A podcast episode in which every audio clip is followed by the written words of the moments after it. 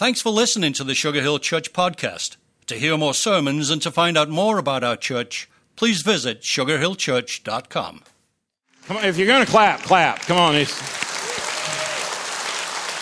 there's, there's really nothing worse than a golf clap. You know, it has been fun to see these precious children all week, and, um, and I'll say it again thank you. We're not a perfect church um, by any stretch. We got problems like every church I know. But people ask me all the time, what kind of church are you? And, and I, I say it all the time. We're, we're a church who believes God's word, the Bible, to be our authority. And, and we want to do everything we can to, to live up to that. We, we believe if you believe that, then Jesus is a big deal and you got to make a big deal about Jesus and all that we do, we want to honor him. And if you do that, then he taught us that we're to love God and we're supposed to love other people. And the greatest way to love other people is to serve them both here and around the world. And so when people say, what kind of church are you? We're, we're, a church that believes in the Bible. We're a church that wants to honor Jesus. And we're a church that wants to serve people in need. And so welcome to Sugar Hill Church. We're glad you're here and consider it home. Take your Bibles if you have them and find in the New Testament 2 Timothy 1 7. It's the scripture verse our children have learned all week long. For God gave us a spirit not of fear, but of power and love and self-control. And as I mentioned earlier, we taught the boys and girls that God didn't give us a spirit of fear but of power and love and self-control. And you know, trying to unpack that and, and gather it, I, it's been interesting. Watching second, third, fourth, and fifth graders grasp that is a lot easier than us that have already grown into what we think is maturity. Because there's so many things that we have grown fearful of. We're, we're afraid of so many things. Psychologists have defined fears and anxieties this way, and I'll quote, what a person experiences when faced with an event that they cannot control or predict or that which seems threatening or dangerous. Fear is a reaction to a perception of immediate danger that is characterized by a strong desire to escape the situation. You know, it's not fear that's a sin. Fear really isn't the problem. It's how we choose to manage it. Let's face it. We all are afraid of something. All of us are born with a set of instinctive fears. Some of us are afraid of falling. Some of us are afraid of the dark. Some of us are afraid of crabs. Some of us are afraid of falling on crabs in the dark. Some of us are afraid of speaking publicly, and most of us most certainly are afraid of the words, some assembly required. I mean, we're, we're all afraid of something. Well, Romans 8:15 in the New Testament says, "For you did not receive the spirit of slavery to fall back into fear, but you have received the spirit of adoption as sons by whom we cry, Abba, Father." In other words, God didn't give you a spirit of fear. He gave you strength power. He gave you love and he gave you self-control that you might conquer fear. In 1991, in the Gulf War, Iraq launched a series of missiles into Israel and hundreds of people died. And afterwards, they discovered that more than 80% of the people that died did not die because of the missile attack. They died from the fear and what happened to their heart in the fear of the missiles. Now, don't get me wrong. I believe missiles are something you ought to fear. But the fact is, missiles are launched our way of fear day in and day out. And most of us are fearful of what is about to happen rather than what happened. And so we build fear up at times, I believe, in such a way that we literally just can't cope with it. More than 366 times, depending on which version of the Bible you have, you find some version of the phrase, fear not. Don't be afraid. Fear often comes, I think, when the risk is involved. When we have some element of risk involved, I think fear happens. What would happen if you knew you wouldn't fail? What would happen if you knew somebody wouldn't laugh at you? Then we start finding out what we're really afraid of. And the fact is we all deal with fear. Too often we aren't paying the price. The risk seems too great to jump out there. And so we're straddled and just, just, we're, we're locked down and, and we're enslaved at times, I believe, to fear.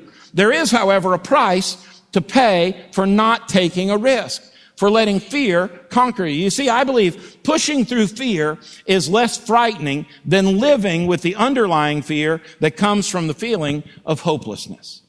I believe the, the willingness to run from fear is that, that willingness turns into even a greater fear to the degree that we, we at some point finally just wave the white flag and we're done. I want you to consider the cost of living in fear. Number one, I believe we have this loss of self-worth. If you live in fear, you're never going to experience the potential that God has for you. You're never going to experience all that God desires for you. Too many of us never step out in faith, and consequently, we never experience walking on water because we aren't willing to take the risk.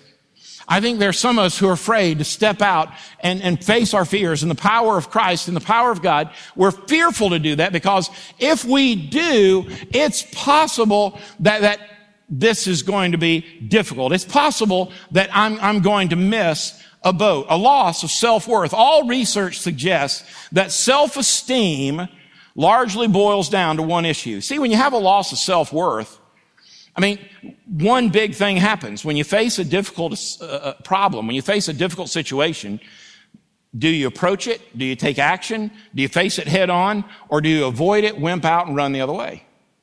You see, if, if loss of self-worth is one of those things that's caused by living in fear, then in essence, it boils down to this.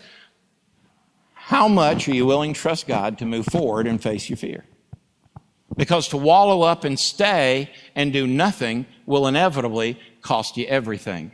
It's a loss of self-worth, but it's also a loss of destiny. I mean, you'll never be all God wants you to be. Think about it. God didn't build any of you to leave the house this morning and wallow in mediocrity. I mean, God built you to change the world. God built you to do something great with you. God didn't build you with anything less than the ability to achieve excellence in His power and His name. And you say, well, Chuck, it's just little old me, but not to God. I mean, to God, you're more than just little old you. To God, you're more than just, hey, well, nobody really knows my name. I mean, think about it. God, a holy, righteous God who spoke this world into existence, when he created you, he said, wow, have I got a job for you? Wow, are you going to be perfect for this? I mean, throughout scripture, what we find is God overwhelmingly looks at your life and says, I want you to change this world. And in my power, you can do it. But what happens is our fear locks us down. We lose our self-worth. We lose our destiny. And before long, what happens is we wallow in mediocrity with this one concept. You know what? I guess I, I, it's, it's just me. Oh, poor me. And all the while, God's saying, poor you. What?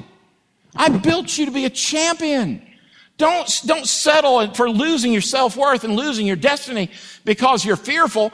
God says, I didn't give you the spirit of fear. I gave you strength and I gave you love and I gave you self-control. But I also think we lose joy. We have this loss of joy in our life. I mean, there's no way around it. Fear is a joy killer. I mean, it just kind of sucks the life right out of your soul to the degree that there's nothing left. It, it just robs you of being able to have that joy. Those who are caught up in the grip of fear are playing the what if game. And it seems to never stop. What if something bad happens? What if this doesn't work? What if I fail? What if, what if, what I, what if? You know what I found? When we allow fear to replace faith, we've also allowed fear to replace the Father's rightful place in our heart. You see, God the Father longs to reign as king over your heart. He longs to be the king of your life. Remember, He's the one that didn't give you fear, but gave you power, the one who gave you love, and the one who gave you self-control. And every time that we say, but wait a minute, I'm going to let fear control my life, what I'm really saying is, I'm not going to allow the Father to have his rightful place in my life. Every time we allow fear to take over our life, we're saying, well, I'm not going to allow the faith in my God to, my, to rule my life. So what inevitably we're saying is, I believe fear has more power than the Father. And let me ask you this question. Did fear create this world? No. Did fear send his only son to die for you? No. Did fear conquer this world? No. Did fear conquer the grave? No. Did fear conquer and go to heaven? No. You know what fear did? Fear robs you of all that joy. We have a loss of joy, but we also have a, a loss of real intimacy. You know what I've discovered? That fear and hiding seem to go hand in hand. Too often, our biggest fear is that others might see the real me. You know, there's a fear there that says, you know, if, if I show them how I really am, then they're going to realize that I'm two-faced. Okay, let me, let me share this deep philosophical and theological truth. Are you ready? You are. Not me, Chuck. No, no, no. I'm the same everywhere. Okay, well, let me ask you this. Uh, when you were singing earlier about the name of Jesus, would you do that where you work? Well, now, Chuck, wait a minute. That's, that's a different part of my life. That's my work. No, no, no. God is either reigning on your heart or he's not, but he's not going to reign there for a while and let you kick him out and put your boss there. You see, what happens is we don't have a true and real intimacy with God. What happens is we segment all of our life and we say, well, God, you're good on Sunday, but Tuesday morning in the boardroom, I don't need you to be God. I need to be God. Well, God, you're Lord over all. You're, you reign over my heart. But you know, when my grandson's down there at the ball field, I, I need him to be. Well, God, I, I know you reign over, over my heart, and I, I know that you didn't give me fear. You gave me strength and love, and you gave me self-control. But let's face it, battling this addiction I've got, I think, I think I'm going to take this route. And inevitably, we lose this intimacy with God. Do you remember what Adam said in the Garden of Eden? After Adam and Eve had messed up, here's what Adam said. I heard you in the garden, and I was afraid because I was naked, so I hid. Did you know what? He didn't know he needed to hide, and he didn't know he was naked until he had sinned against God. Let me ask you something something. You know why we hide our sin? Because we're trying to hide it against a God who already knew that you committed it. And you see, what happens is we grow fearful of what might happen when we forget the Father is in the forgiveness business. And when that happens, we don't let faith rule our life, we let fear rule our life. We lose our real intimacy. You see, I think we've got to cultivate this acceptance of others regardless of our performance. I mean, the challenge I think most of us have is, isn't it easier to compare yourself against somebody else? I mean, isn't that, isn't that much easier? I mean, let's face it. You know, I, I look down here at old Terry Mulligan, you know, and I think, well, uh, Terry, good. Of course I'm better than Terry. I mean, good. Look at him. I mean, it's, it's Terry Mulligan, for goodness sake. But you know, here's the problem. God says, Chuck, I don't need you to compare yourself against Terry. I need you to compare yourself against my holiness. I need you to compare yourself against what I expect of you. I need you not to conquer fear for Terry. I need you to let me conquer fear in your life. And so what happens is we like to compare our world against everybody else's world when God says, wait a minute, I gave you the spirit of power. I gave you the spirit of love and I gave you the spirit of self-control so that you could replace your fear with my presence. I could replace your fear with my power. I could replace your fear with my ability to give you a brand new life. And you see, when we stop comparing ourselves against everybody else, we'll realize that here we are in an imperfect world comparing ourselves to a holy, perfect God and recognize apart from God sending his son Jesus to die for us, live a sinless life, pay the price that we deserve for all of our sin, shed his blood, die on a cross, be buried three days later. And in the world, when they were filled with fear on what do we do now? Jesus stood up off of that cold tomb on the third day and he blew blew that rock away and walked out of there and conquered death and conquered Satan and conquered sin that we might have life more abundantly today and we might have it eternally forever. And there is no reason to fear for he has given us faith. But you see, you get to pick. You get to choose. Am I going to choose fear or am I going to choose faith? Am I going to choose fear or am I going to choose intimacy with the Father? But there's also a loss of availability. The grip of fear that it has on us can cloud our vision. Did you know that a dense fog covering a seven city block area to the depths of a hundred feet, did you know that you can contain all of that fog that causes clarity into one eight ounce drinking glass? That's all it takes.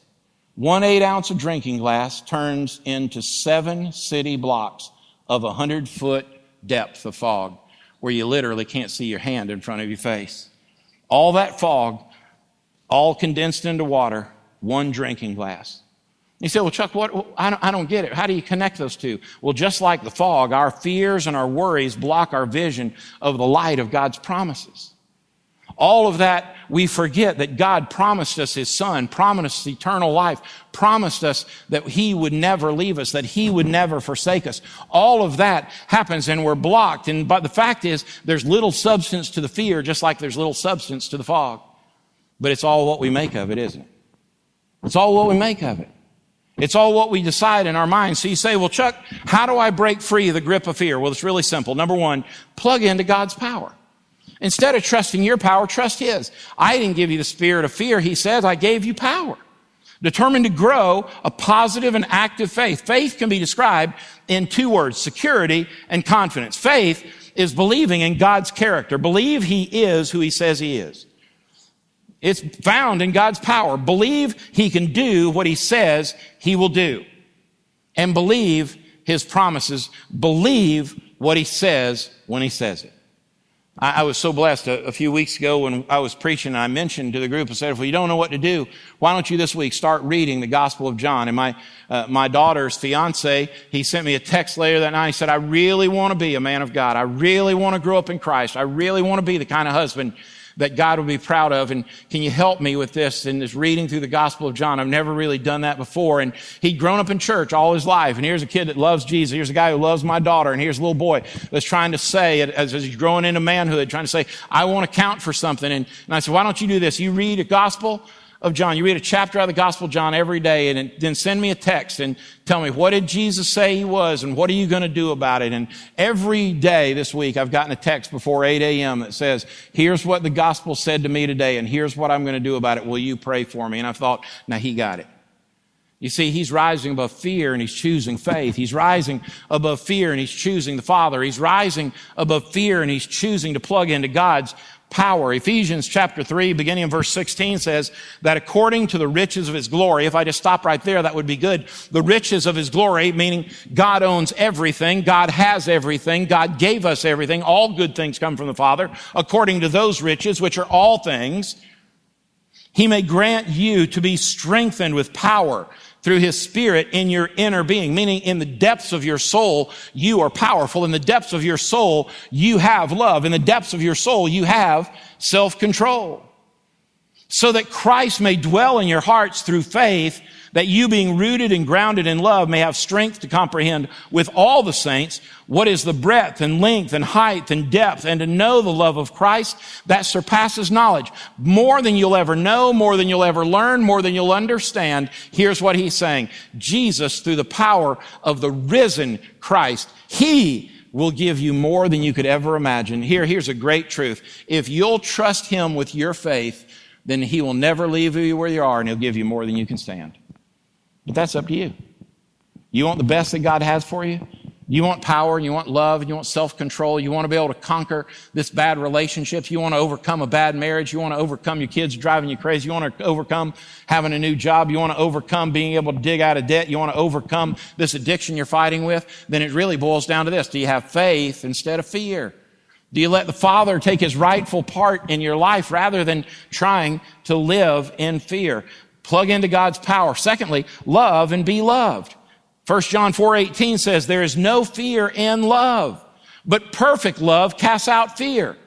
For fear has to do with punishment, and whoever fears has not been perfected in love. Do you see what God is saying? God's saying is, if you'll let your fear go and replace it with my faith, my presence, you can overcome this. You remember what the Bible says? The Bible says, for God is love. You're looking for a definition of love? God is love. And you know what the scripture is saying here? There's no fear in love. There's no fear in God.